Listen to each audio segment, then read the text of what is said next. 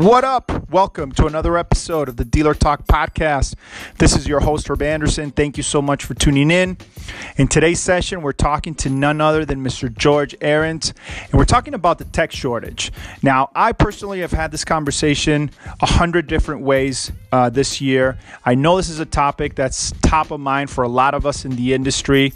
And uh, I got to say, man, the perspective, the knowledge, uh, the information covered on this session is extremely valuable. And um, I think that you're going to have a lot of takeaways if that's one of the topics that you've been uh, uh, discussing this year. And um, if it's one of those things that's kind of top of mind for you, right, as far as uh, strategies, as far as what to do, um, how to prepare for the future.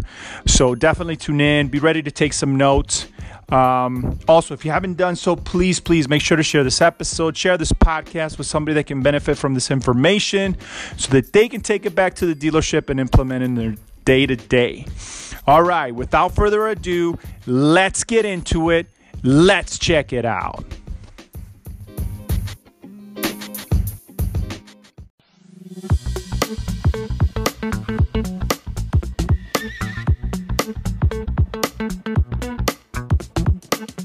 Hello, and welcome back to another episode of the Dealer Talk Podcast. This is your host, Herb Anderson. Uh, today we have an amazing conversation. We're going to be covering a topic that's kind of in line with uh, some of the stuff that we've been covering this season, uh, which is on the fixed operation side of things. We have a great guest that's going to bring a lot of insights.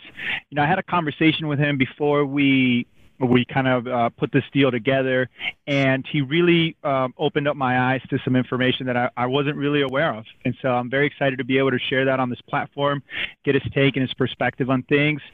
Um, and it's going to be a great session. So um, if you're looking uh, if you're looking at the fixed ops side of, of the business, you definitely want to make sure you have some pen and paper and, and you're ready to take some notes in this deal. So without further ado, the guest that we have for today is Mister George Arends. Did I say that right, George? That's correct. All right. Uh, hey, man, welcome to the show. I'm super excited. Said, um, you know, our conversation that we had a few days ago um, was really eye-opening for me, and I'm just um, I'm stoked that you're on the show and that we're able to share this uh, with our audience. So, welcome. Thank you. Um, so, first first question I, I, I start things off with is, um, could you give us a little recap of your background, just so, for the audience, so we can ex- establish your experience? Um, most of my career in the automotive industry. I also taught for a few years at the high school and college level. I've spent nearly twenty-something years working with uh, auto collision and truck programs, especially auto programs across the country, to help them earn a national accreditation through A S E, which used to be called NATEF and now A S E. I uh, was also involved in the early days of the Automotive Youth Education System's A Y E S initiative, which allowed students to intern in car dealerships in the summer between their junior and senior year, do some consulting work with schools, and then work part-time for the A S E Education Foundation to drive a medium heavy-duty truck initiative. So that's a little bit about me. Right on, man. It's it's so in line with what we're going to talk about today, too, right? So, um, you know, just to kind of start things out with the fifty thousand views. So the, the, the topic in question for today is going to be the, the technician shortage, right, or so-called technician shortage. Right. I've learned a lot about that um, the past couple of days. So just fifty thousand view, man. How do you see things? I mean, is, is are they as bad as they're, they're it's made out to be, or, or uh, you know, what's your perspective? So here's the way I start with most conversations. I ask employers, do you have a shortage of applicants, or do you have a shortage of qualified applicants? And nearly ninety percent of employers will say qualified applicants. Those are two different problems. The shortage of qualified applicants means we have people interested in the industry, but for one reason or another, they're not making it through the interview process, or they're not being retained in the workplace. And then as part of that, when we talk about it's the shortage of qualified applicants, I always ask employers, are you involved in your local auto collision or truck programs and um, through advisory committees and others? And most of them will say no. and I tell them, then you're part of the problem. Problem. Right, because yeah. schools are going to teach what they believe is important. And if industry does not come in and tell them what is important to them, and when I say industry, anybody who's listening to this call today that owns their own business is both a personal and professional taxpayer in their community or their county. And if you're not letting the school know what's important to you, you're allowing them to use your tax dollars any way they see, see fit. And if they're not able to provide you with the workforce that you need, nothing's going to change. So is that is that um, how like funding gets allocated in, in certain areas, is based on, on, on, you know, that's quote unquote demand that these business owners are, are Uh, creating? No. Or or interest, rather? No, funding is local, state, and federal level for programs. But everybody pays taxes to their local school districts or community college. And part of that money should go to maintain those programs in their community, whether it's an auto, collision, or truck. But if you are an employer looking for technicians, especially entry level, then if you're not involved in the advisory committee or influencing some of the decisions in those programs, you're allowing other people to make decisions on how those funds are allocated.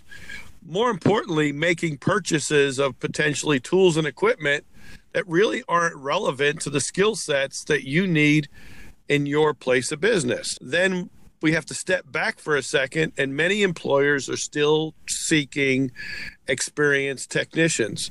And let's be honest, the only experienced technicians out there, why are they out there in the first place? And we need to remember that. And is that somebody that is truly going to match with your current shop culture, or is that bringing that person in place actually going to cause uh, uh, a little bit of discontent in that workplace? Um, technicians that are normally happy where they are and are treated properly are not out looking for a job, uh, especially the younger generation. Uh, many of us believe it's all about the money, um, and it is for us that are the baby boomers. But for this generation, it's more about feeling like they're part of the family, they're appreciated mm-hmm. for the job they do. And this generation, uh, when you ask them to work extra, what do they ask for in return? They ask for comp time. They want their time back. So we as baby boomers, we live to work. This generation works to live, and maybe they got it right. And if we don't understand what's important to them, sometimes um, we push them away from our companies and organizations. I hope that makes sense. Oh, yeah, for sure. And there, it, it obviously, it brings me to, to two kind of uh, questions that I want to pose. One is going back to what you talked about earlier as far as the funding and, and all that. Like, what can a What can a decision maker at a dealership, or what should what should the industry at the local level be doing in order to, um, you know, um, like you said, make sure they get the quali- the, the qualified applicants? So if you're involved in your local program through an advisory committee, which they the program should have two of those a year, if they're going to be spending that budget money, you want to have some input into what they're purchasing, because it may not be something that the program truly needs to train um, young people. It may be something that's antiquated, outdated, or not relevant anymore, and you want to have input. But also, if some of these fun programs are underfunded, by you as business and industry being involved, you have the opportunity to let the school administration know at multiple levels that that this program isn't po- properly funded, and without the proper funding of the program, it's going to be difficult or impossible for the instructor to provide these students with the skill sets and the hands-on experience that they need, because they don't have the right tools and equipment or support material to even get through what the state may require or mandate in these programs. And I hope that makes sense. Oh, yeah, for sure. Yeah, and I definitely wanted to cover that so that we can leave the audience with some some actionable steps that they can take, right? Uh, the other question that comes to mind is, what should the dealerships be doing internally, right? And I think you you you brought up a really good point, and it's the shift in generation, right? So I think that that's important to understand and make sure that there's um, uh, a sort of different approaches, right? Sure. Um, but um, at this juncture, right? Because for me, like like I said, before you and I connected and, and you kind of opened my eyes to, to the reality of, of things, I I'm I'm thinking that this is this is a big big issue. Like I feel like we're almost past the point where it's it's where we can actually fix it. Um, you know what I mean? Like I really feel like that the the the we're going to have an issue as far as, you know, getting technicians. Um, and so what, what should the dealers be doing internally within their own place of business in order to, um, you know, uh, make sure that they have the right people, they, that they're farming them and doing all the things to, to uh, set themselves up? So that's a great question. The first thing that um, any dealer principal or parts and service director should do is look out at his uh, shop facility, and is it a facility that is ready to take on an entry-level technician with a mentor? Or is that shop environment caustic enough that if you brought a young person into the workplace that they would be chewed up and spit out? And The, the the example I use for most people, if you can't see your children or grandchildren working in that shop, neither can anybody else. And the first thing you have to do is is look at look at your place, and is it something that is conducive to bringing young individuals and nurturing them into your place of business? Now, many of us, we grew up in the industry. You either sank or swim, and tough luck. Well, that's not the way it is these days.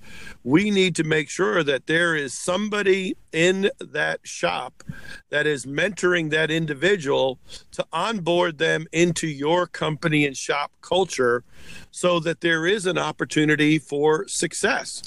We just can't feed them Um, and expect them to be productive on the first day. And it, most people listening to this were not productive on the first day of the job. Why would we mm-hmm. expect it of these young people? And the problem is we do. We expect them to be productive and revenue generating on the first day. And that's not realistic.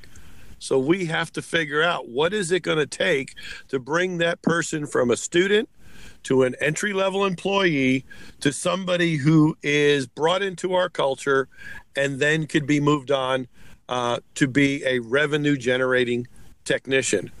And if we don't do that, we eat our young. And what I mean by that is a survey that A S E has done, we lose forty-two percent of these young people in the first two years.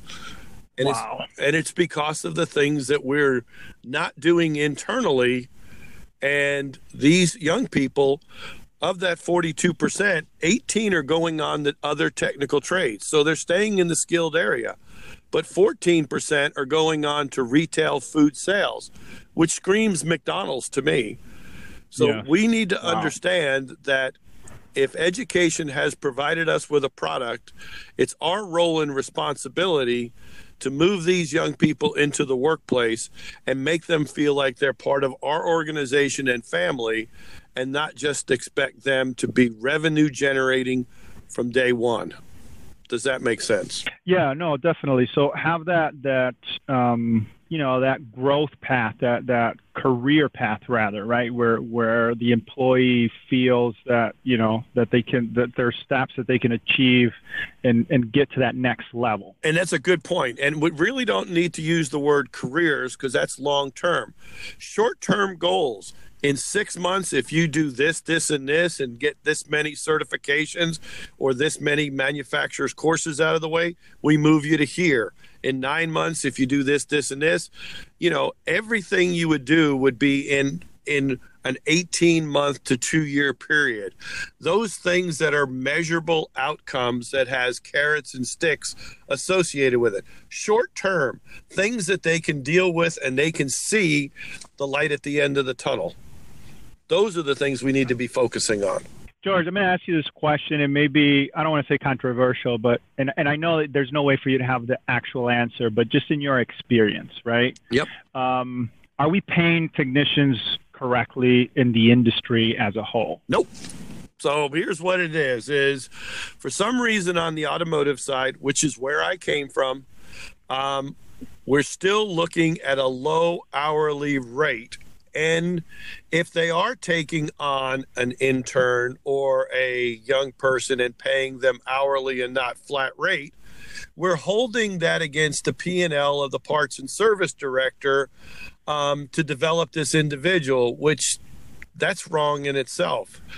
Um, the medium heavy duty truck industry um, has recognized what the automotive industry is doing, and they are attracting away your talent into their industry because they're willing to pay them at a different scale and other um, things that they offer as part of a condition of employment, and where there is a large pool of automotive candidates, we're finding that many of those are moving on to those industries that are willing to at least pay them a reasonable starting wage. And if if you're a dealer in your community, you know what the local fast food places are paying and all the other stuff. And some people throw back at me, well, that's not really a career track.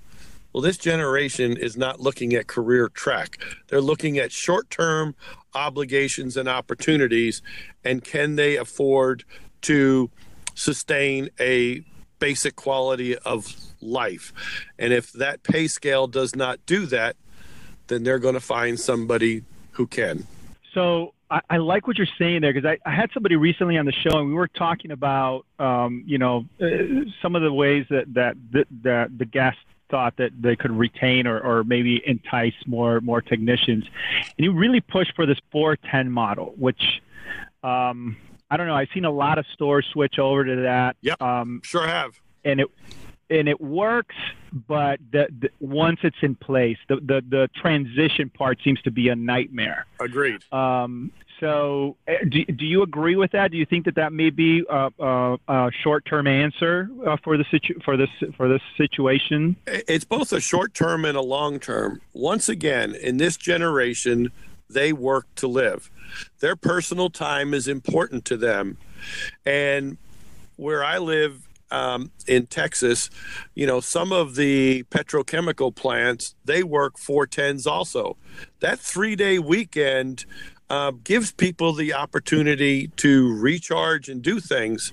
Um, and it's very attractive because uh, other industries have already implemented.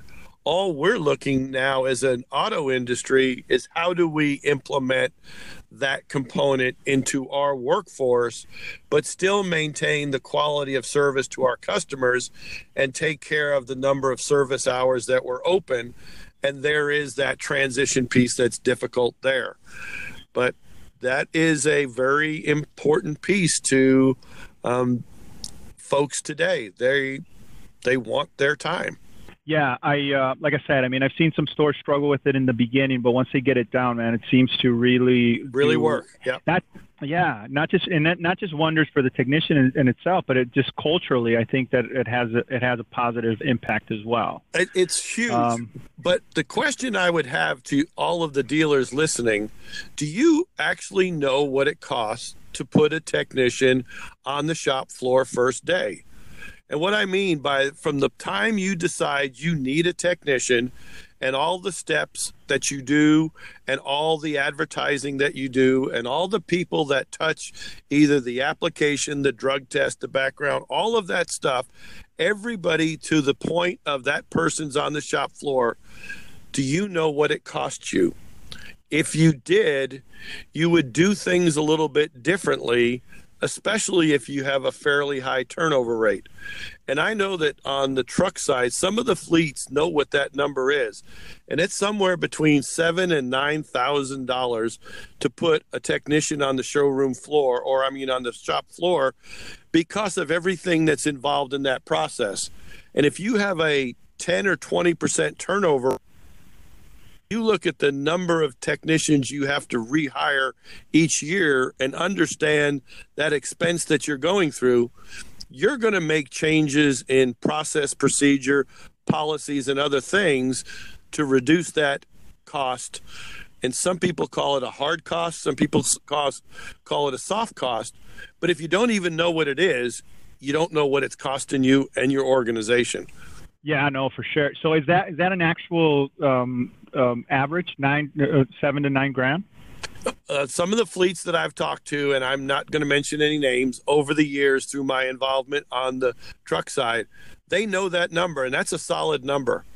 And when, wow. when people finally look at how many people it takes, let me ask you this. Just look at how many people in a dealership or a company it takes to authorize a check or to implement a purchase order. That would scare you to death also.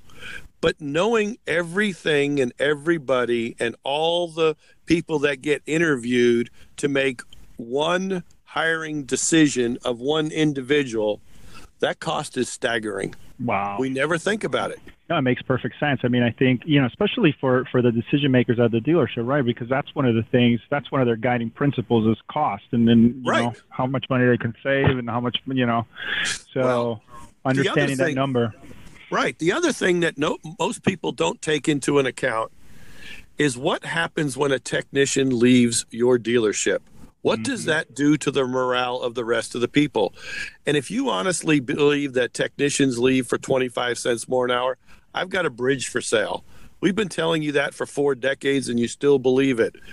If you've never picked up a toolbox and moved it from one location to the other, then you have no idea what I'm talking about.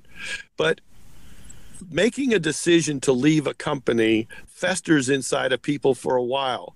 And what it says when somebody leaves your company is they're more willing to go to an unknown, that new job that they know nothing about or what they're up against, than stay in your place of business. Think about that. Wow. Yeah, man, that's, that's, wow. Yeah. Right. Um, and, and in our education system, as we talked about, we have a large number of students taking automotive programs in our country. And when I say large, I can validate that last year we had nearly one hundred thirty-two thousand automotive students alone in schools. We graduate nearly forty-five thousand automotive students a year at post-secondary schools. That's community colleges, that's technical schools, that's private for-profits, private nonprofits. That's all after high school. That's a big number.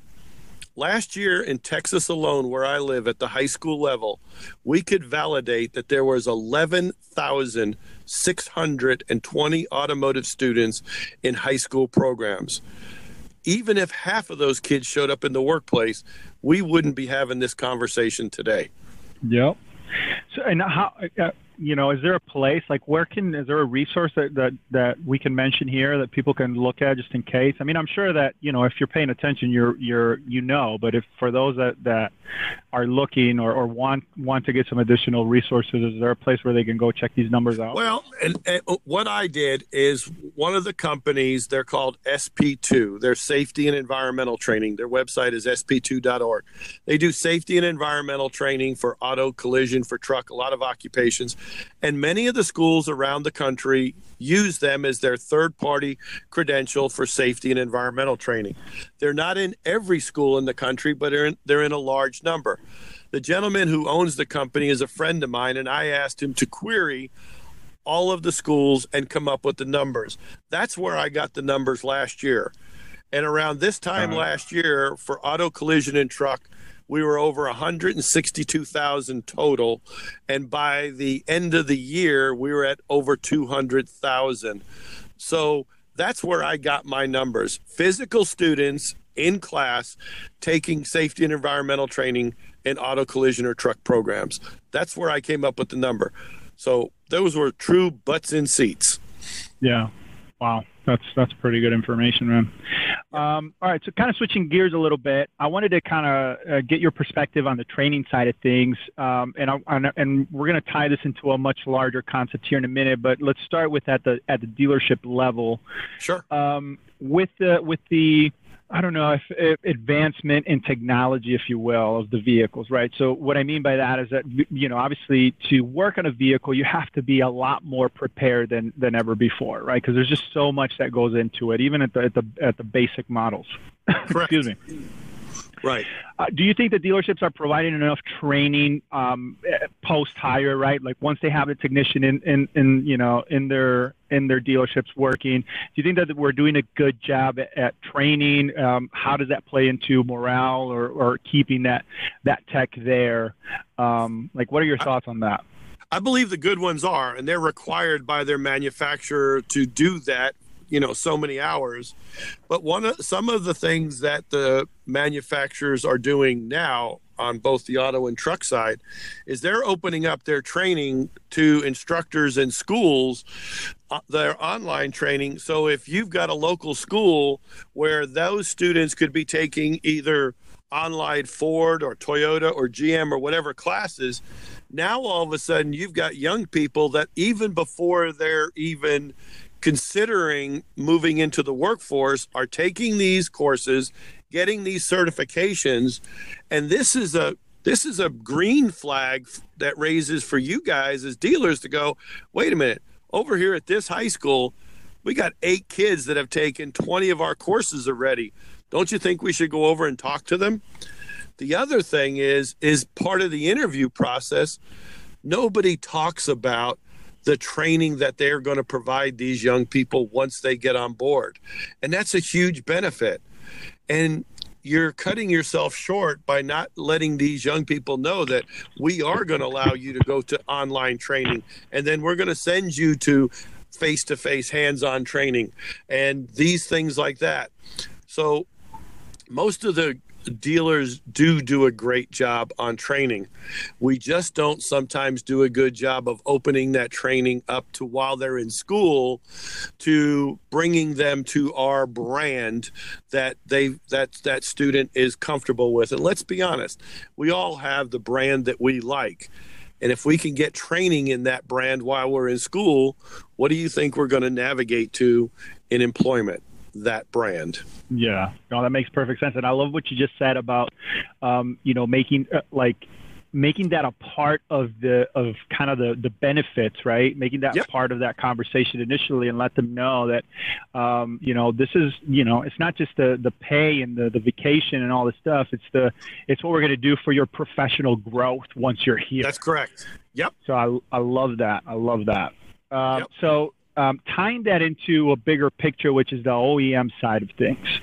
Um, and obviously, I'm, I don't want to name names, but I mean, how do you see that playing in as far as restrictions? Do you think that the O E Ms are, are kind of restricting uh, the advancement of certain technicians because of their, what they, you know, the kind of certification and the processes that, that they have in place to make sure that, that the technicians are quote unquote prepared? Um, or do you think that the way that it's set up currently um, on the O E M side of things is, is works if we do everything else that we've kind of talked about? So if we talk about the O E Ms at the corporate level, they're doing a lot, and some of them more than others, but they're all doing a lot to provide the opportunities for their dealers. Many of them are trying to teach their dealers how to fish. And what I mean by that is they're providing all of these resources to the dealers. It's just a matter if the dealer is willing to get involved in their local program and utilize those resources or offer those resources to the school for them to know who they are. It's brand awareness. If you're not in the school visiting these students and all you're going to do is show up on career fair day, you're just another company with a bunch of useless trinkets, with a with a drape over a wooden table, along with thirty-nine other people that the stu- students don't know who you are. But if you're involved in that program and make appearances, or more importantly, invite the school and the students out to visit your facility, the manufacturers are providing the dealers with the resource. It's whether the dealers are taking advantage of those resources or continue to do what they've always done. And as we know, they're going to continue to get what they've always got.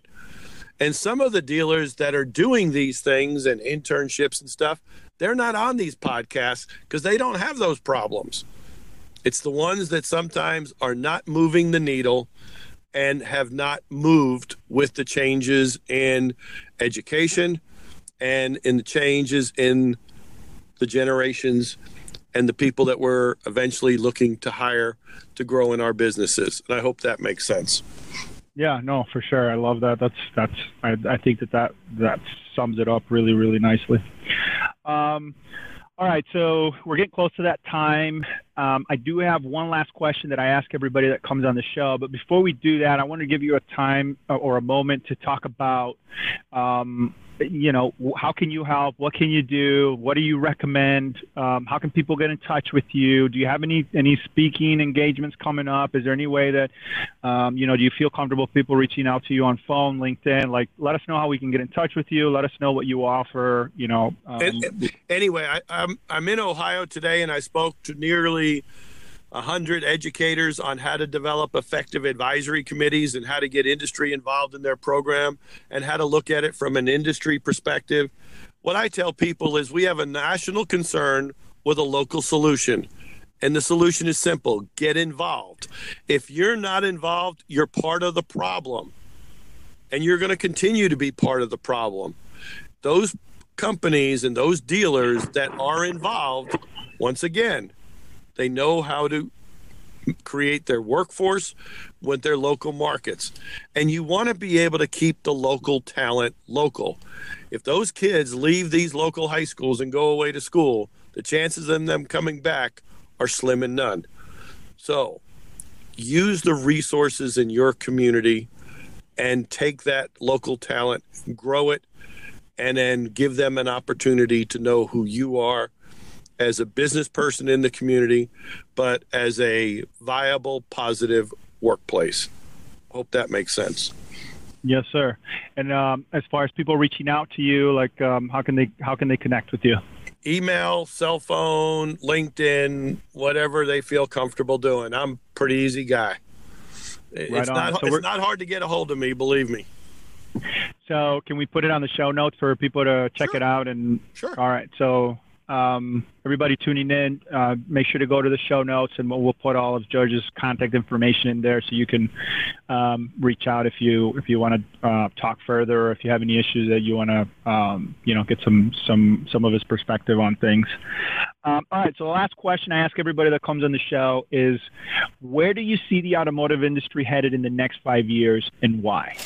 So um, the emphasis on career and technical education, which used to be called vocational education, is very high in this country. Everybody has woken up, I think. Uh, Mike Rowe has done a great job of uh, of, of promoting the, the skills and the trades, and he says it best. You know, the last four decades, we've done a great job sending everybody to four-year university, but we've not done a good job of training the future workforce that's going to maintain the infrastructure of our country. The jobs that we have and the careers that we have, they can't be outsourced. So education is moving in that direction, and we see more and more programs opening around the country based on local industry influence.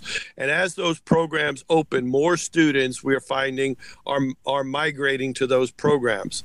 It's our job to take them from student to show them the opportunities in our place of business, and then find a way to onboard them into our company cultures and make them productive employees into our organizations. That's what we have to do. The numbers support that we've got the interest.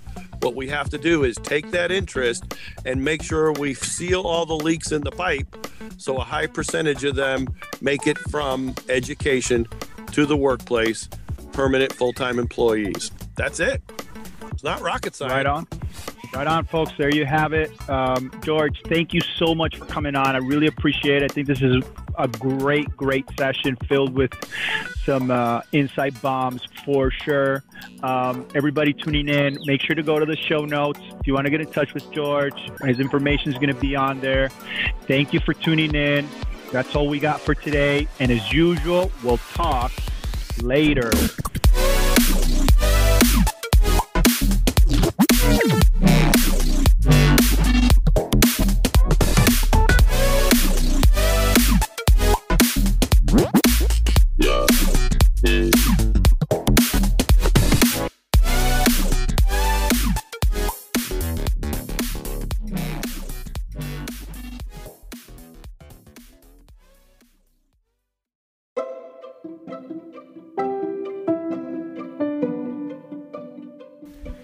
You made it all the way to the end. Congratulations. Thank you so much for tuning in. We truly, truly appreciate it.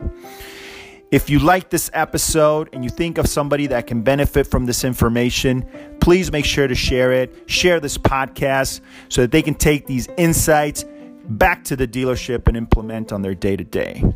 Thank you so much. And as usual, we'll talk later.